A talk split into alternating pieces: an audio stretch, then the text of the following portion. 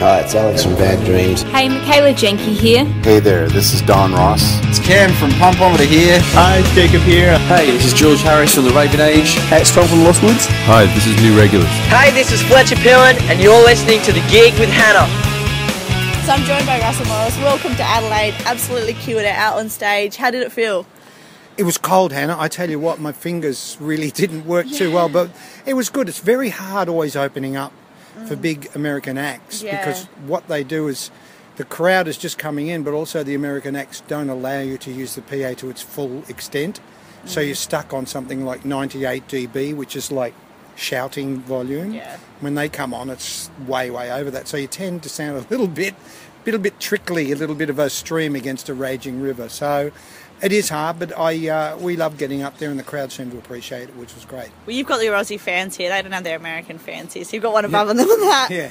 So, last five years, you've been super busy with the release of three albums. You've really stuck to like the true Australian story, and you've touched a lot of hearts through your music. What about these three albums do you feel has been the reason for their success? I think uh, the reason for their success because it had been a long time. I'd had about five albums and they all sunk without a trace. Mm. And I think what happens if you've been around for a while and you write in a particular way, you always tend to fall back on that pattern of writing. Mm. And what happens, and you may be writing better songs than you did when you first started, but it's still the same style. Yeah. And people become sick of you. And people, they go, oh yeah, I like it, but I really like his old stuff better and they just get sort of used to it and then you they pigeonhole you and they say right this is his style. I know what he does. I that's that sort of style. And a new album comes out and they go well I've got his old albums. So what I came out I sort of came out with a wet fish and slapped them across the face. I did something that no one in Australia expected me to do. Because mm. no one really knew that I started doing the blues. That was what mm. I first started playing. And then Ian Meldrum came along and said we need to be more commercial and that's how that started. I was doing Tamla Motown and blues stuff, and um, that's what happened. And I was doing writing the blues songs, and then I saw a photo of Thomas Archer, who is on the front of the first cover, Sharkmouth, and I thought, what a great photo! And it just communicated to me. It said, if you're going to write blues and root songs, you can't write about New Orleans or Mississippi. You never lived there. You don't understand it. You don't understand that culture. Mm. Write about your own culture and do it in a blues genre, and it virtually said, write a song about me. Let mm. people know I lived and breathed and I scared the hell out of everybody.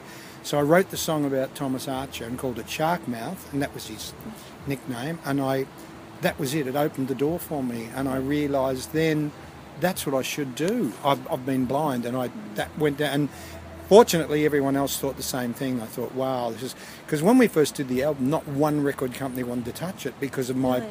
past reputation. Because they thought, oh yeah, we've heard, you know, like, oh, and he's doing so, that's not going to work. And finally, one record company took it, yeah. and it just went off like a firecracker. It was the biggest selling album of uh, 2013. I know. Yeah. So you've chosen to work really closely with Mitch Cairns. Why was that? Like in your band and like producer.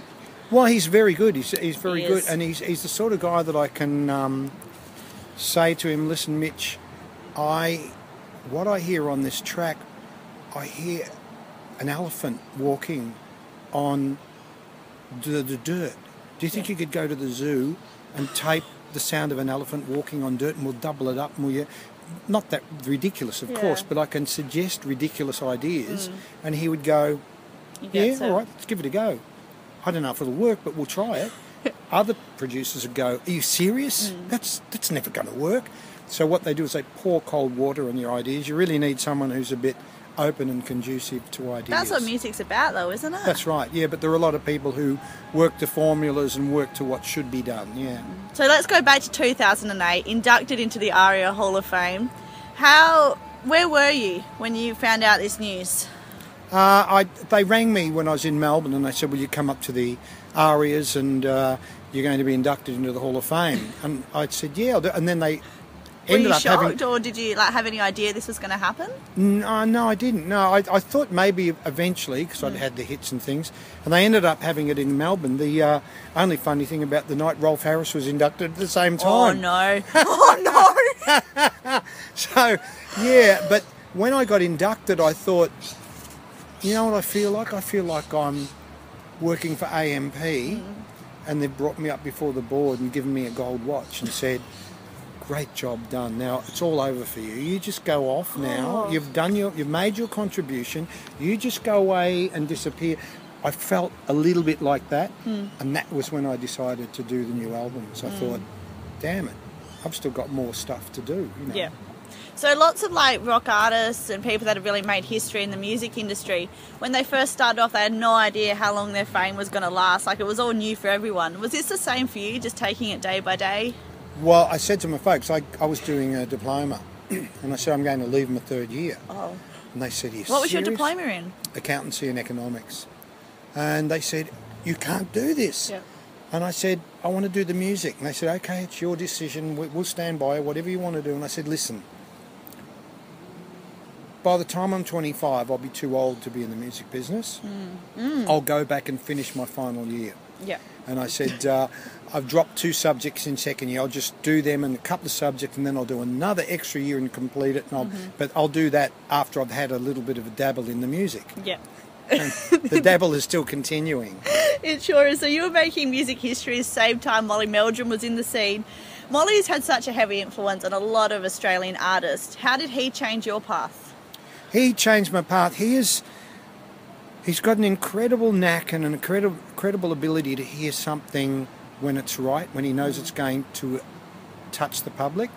And like you can be sitting in the studio for days with him, trying to get a guitar part, and some get poor guitar players going through the ropes and playing and playing, and then Molly all of a sudden will go, "Stop! That's it!" when everyone else has nearly fallen asleep. Yeah. And he just seems to instinctively know what's right. Yeah. And he was a, a great record producer, but laborious. He took forever to do things. Mm. The real thing took no time at all to record. It took forever for him to mix it. Yeah. He mixed it, remixed it, mixed it, remixed it, mixed it. It went on forever. Yeah. But he was right, and he he had the idea to make it from a three and a half minute song to a six and a half minute song, and that was an accident because the drummer was what they were playing. They got to the end, and the engineer went to push the button, the talkback button, say, "Okay, guys, we've got it." And Ian said, "No, let them play." Yeah. And then the drummer did a fill and went into double time. They played and played, and then the drummer threw his sticks down. Yeah. We went, oh, and Ian said, "Don't worry, we'll fade it." Then mm. later that night, he rang me up and he said, "I've got a great idea." I said, "What?" He said, "We're going to make the record six and a half minutes." And I said, Are you serious? I said, No one will play it. And he said, Well, we'll make it like an EP with a little mark in the middle, and when it gets there, the DJs can fade it if they want to play the whole thing. I said, But what do we do the last three minutes? There's just the band jamming. He said, I'll put sound effects. And I said, Ian, I don't see this is going to work. He said, Trust me, it's going to work. And he was right. Yeah. That's insane. So everyone's Yeah. got their crazy Molly story. What's Yeah. yours? Uh, when uh, the people wanted, the EMI was so annoyed that he'd spent so much money on the single, wanted to come down and hear it, and he uh, he said, "I don't want them to come and hear it." And they said, "We have to come, and we, we've paid for this." And I said, "Ian, they'll love it. Don't worry, they're going to love this song."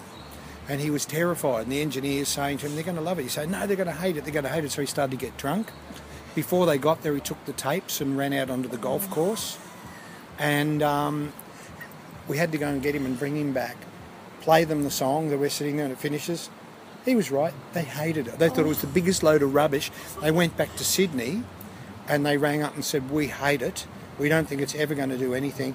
We might release it in Melbourne, but that's about it. We're not going to release it Australia wide. So Ian said, If you don't, I'm going to burn the tapes. Oh no. Yeah. so they decided to do it, yeah. And the rest is history. Now, Yeah. look, your music career started mid 60s, yeah? Yeah.